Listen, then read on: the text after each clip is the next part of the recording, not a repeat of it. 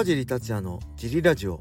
はい皆さんどうもです、えー、このラジオは茨城県つくば市並木ショッピングセンターにある初めての人のための格闘技フィットネスジムファイトボックスフィットネス代表の川尻がお送りします。はいというわけでよろしくお願いします、えー、寒かったですね昨日は。えー、それでもねやっぱりジムで運動するとみんな暑いって言ってエアコン止めて汗だくでやってるからやっぱりすごいですね。キックボクシング格闘技のこの運動量っていうか汗かくのはすごくいいと思います。はい寒い日だからこそしっかり動いてしっかり汗かいてね代謝を上げて健康的にやっていきましょう。はいそんなわけで昨日の格闘技会は、えー、ビッグニュースありましたね。まず USC300 今年の4月でしたっけ？記念すべき300大会でなんと PFL で、えー、女子ライト級トーナメントをね、えー、100万ドルゲットするライト級トーナメントを2度制覇しているケイラ・ハリソン選手がなんと USC300 に参戦してバンタム級で、えー、ホーリー・ホルム選手と試合が決まりました。めちゃくちゃビッグニュースですね。これ他のスポーツで言えば何ですか。まあいわゆる引き抜きかどうか分かんないですけど引き抜きみたいな感じですよね。僕からすると、えー、まあのー、相手がねそもそもいなくてライト級って女子70キロですからね。なかなか相手がいない上に、えー、クリス・サイボーグとかもね対戦とかもまあ見たがってたんですけどまさかここで USC 参戦してバンタム級ってことですから61ですからね。約9キロの減量をして、えー、ホーリー・ホルム元 USC チャンピオンでありまあキックのキックとボクシングのチャンピオンでしたっけ？で、えー、ロンダ・ラウジーから KO でベルトをね取ったホーリー・ホルムとやるっていうことで、えー、そのハリソンはオリンピックも2度金メダリストなんですよね。そのぐらい組まあいわゆるだからロンダ・ラウジー的な感じだと思うんですけどこれちょっと楽しみですね。ビッグニュースでした。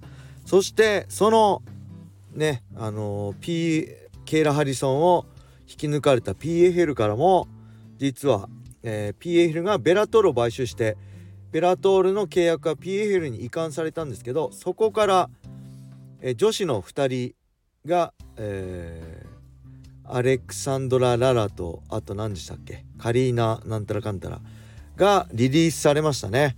でこれはまあ前かそうじゃないかって言われてましたけどもうとにかくベラトール買収してたくさんの選手を抱えているので、えー、使い切れないですよね。ベラトールの大会数も減ると思うし。でそうするとやっぱりもう本当のトップどころ以外はリリース。まあいわゆるまあどの世界でもねありますけど会社が吸収合併されて人員削減でリストラされるということが、えー、PFL でも起きているとですことなんで今後本当トップ以外のファイターはちょっと仕事があぶれたりそういう仕事の新しいなかなかいい条件の仕方見つからないっていう結構厳しい時代になるのかなと思いますね。はい。そんな感じでレーターも行きましょう、えー、いつも楽しく聞いています。川尻さんの試合を全て見たわけではないのですが地上波で一番興奮した試合は思い返すと私は武田幸三戦や正人戦だったりします。MMA ファイターの川尻さんを応援していました。正人戦ではなんで武田幸三戦みたいに思いっきりいかないんだ？なんで様子を見てるんだとは素人の私は思いました。当時のドリームの試合とかでも渡辺和久さんやメルビン・マズーフさんなどド派手な毛をしている選手は次の試合だと様子を見ている感じで負けていたように思います。プレッシャーを感じて思いっきりいけなかったのですか？それともカウンターが怖いからの作戦ですか？あえて前回とは違う感じにしての作戦でしょうか？長文になりましたがお願いします。はいありがとうございます。正人戦見返してないんで見返そうかなと思ったんですけどめんどくさいんで見返してないんですけど僕のイメージでは行った記憶ありますけどね。とにかくあのまあ、K1 キックボクシングのリズムを崩してこ MMA の距離と MMA のリズムでジャブついてジャブの付き合いじゃ絶対かなわない。普通にボクシングキックボクシングやったらかなかなわないんで遠い距離からリズム狂わしていきなり右ストレートで突っ込んだりとにかくまあぐちゃぐちゃにしてあのー、マサトの距離で戦わないようにって感じで結構行った記憶あるんですけどね。まあそれでも行ってパンチ当たっても倒れないからやっぱりちょっと、えー、様子見ちゃった。あこいつ手強いなと思ったのはあるんじゃないですか。ただ一番最初行った記憶ありますね。どうでしょう。ちょっと見返してみてください皆さん。はい。それではもう一個いきましょう。川地さんこんにちは。ライジン17のアブドゥルカリコフ戦から川地さんを知りファンになった高2のものです。男として尊敬する川地さんに恋愛相談があります。別のクラスに好きな子がおり LINE でやり取りすることがあっても直接話す機会があまりありません。今度遊びに誘いたいのですがどういう風に誘うのがいいのかと告白するタイミングも教えていただけると嬉しいです。はいアブドゥルカリコフ戦からのファンの高2ってことは17歳でしょ？アブドル・カルコフ戦は5年前4年前なんで13歳中 1? すごいですね。というかアブドル・カリコフ戦からしか僕を知らない人がいるっていうのはやっぱすごいですね。はい。そして来ました恋愛相談。他のクラスに好きな女の子がいると。で LINE でやり取りすることがあっても直接話す機会があまりありません、えー、今度遊びに誘いたいのですがどういうふうに誘えばいいのか。はい。えー、っとね。僕あんま恋愛テクニックとかわかんないんですよ。小林さんとかみたく。だテクニックはあのー、話せませんけど僕は正直に思ったように行動しますね。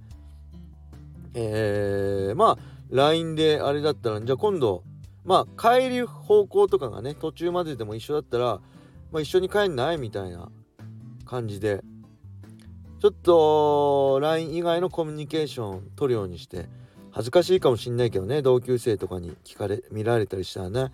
けど学校でやるよりは帰り道の方がなんか自然じゃないですか。一緒に帰んないみたいなちょっとなんか共通の話題とかであじゃあこの話今度帰りながらしろしようよみたいな感じで誘ってでそこでコミュニケーション取ってじゃあ今度なんか遊び行かないみたいなが帰り一緒に帰るのもあれだけど遊び行かないみたいなに誘えばいいんじゃないですかね。それかもうそれも無理だったら僕は正直言っちゃいますね LINE で。あのー、今度遊び行こうよって。僕しつこいぐらい多分誘うんで。あの断られてもめげないんで。あのいやじゃあ遊び行こうよって。結構積極的に誘っちゃいますね。僕本当に好きな子だって遊びたいなと思ったら。はい。だからまあ僕だったらそうするかな。で告白するタイミングはねえあの何も知らない中で告白してもさ自分もそうじゃないですか。初めて会って情報を何も知らない子にいきなり好きだ付き合ってくださいって言われてもいや全然わかんないしどんな子かってあるんでまずはお互いを知ることから始めてまあ LINE 以外でそうやって一緒に帰ったり何回か遊んで僕はこういう人間です。で私はこういう人間ですと。お互いある程度あのお互いを知ってでそれでもお互いが惹かれてだったりまあ自分が惹かれてるタイミングで告白すればいいんじゃないですかね。はい。まあわかるじゃないですか。あのー、2人で遊び行ったりしたら。っていうか2人で遊び行っていいよ行こうって言われた時点で、まあ、嫌いではないですから好きかどうかは別にしてでそこで2人で遊び行ったり2人で会って一緒に帰ったりして話してるうちになんか分かりますよね。あこれちょっとなんか脈ないなとかあこれちょっといけるかもみたいな。でそこで焦らずどんどんどん2人だけの時間で2人だけの共通の話題とかねそういうので楽しんだ後に告白するのがいいんじゃないですかね。焦んない方がいいと思いますね。うん。あのー、告白する前が楽しくないですか？恋愛って。なんか告白して OK もらっても楽しいけど告白する前のなんか好きなんだけどちょっと言えないみたいな。こうお互い好きだけどちょっとなんだろう。牽制し合ってるとかなんかそういう状態ってすごい楽しいですよね。まあ僕45歳のおっさんがそんなこと言っても気持ち悪いと思うしもう20年ぐらいそんな体験してませんけどね。はい。2004年でしょ？あ2024年でしょ？ですね、えー、ちょうど今の奥さんと付き合って20年かな？2004年だよね多分。20年ですね。だから20年そういう付き合う前のそういうのを経験してないかもわかんないですけどそういうの楽しくないですか？はい。そして昨日はね1月24はちょうどその奥さんの誕生日だったんでまあおめでとうって言いましたね。だからどうなんだって言われたらおしまいなんですけどこの高校2年生の子の恋愛がうまくいくことを願ってます。まずはねコミュニケーションとってお互いを自分を知ってもらって相手を知ることが一番なんじゃないかなと思います。あとねもうどうこう言わずにもう正直に自分の気持ち好き付き合ってとかじゃなくて自分の気持ちを遊びたいんだったら遊びたい楽しいんだったら楽しいっていうのを伝えた方がいいですよね。はい。あえて嬉しい。一緒に遊びに行けて楽しい。ね LINE してて楽しいっていうのを伝えるべきかなと思います。はい。そんな感じで終わりにしたいと思います。これからもどしどし川地達也の恋愛相談どんと声なんでお待ちしてます。はい。それでは皆様良い一日を。またね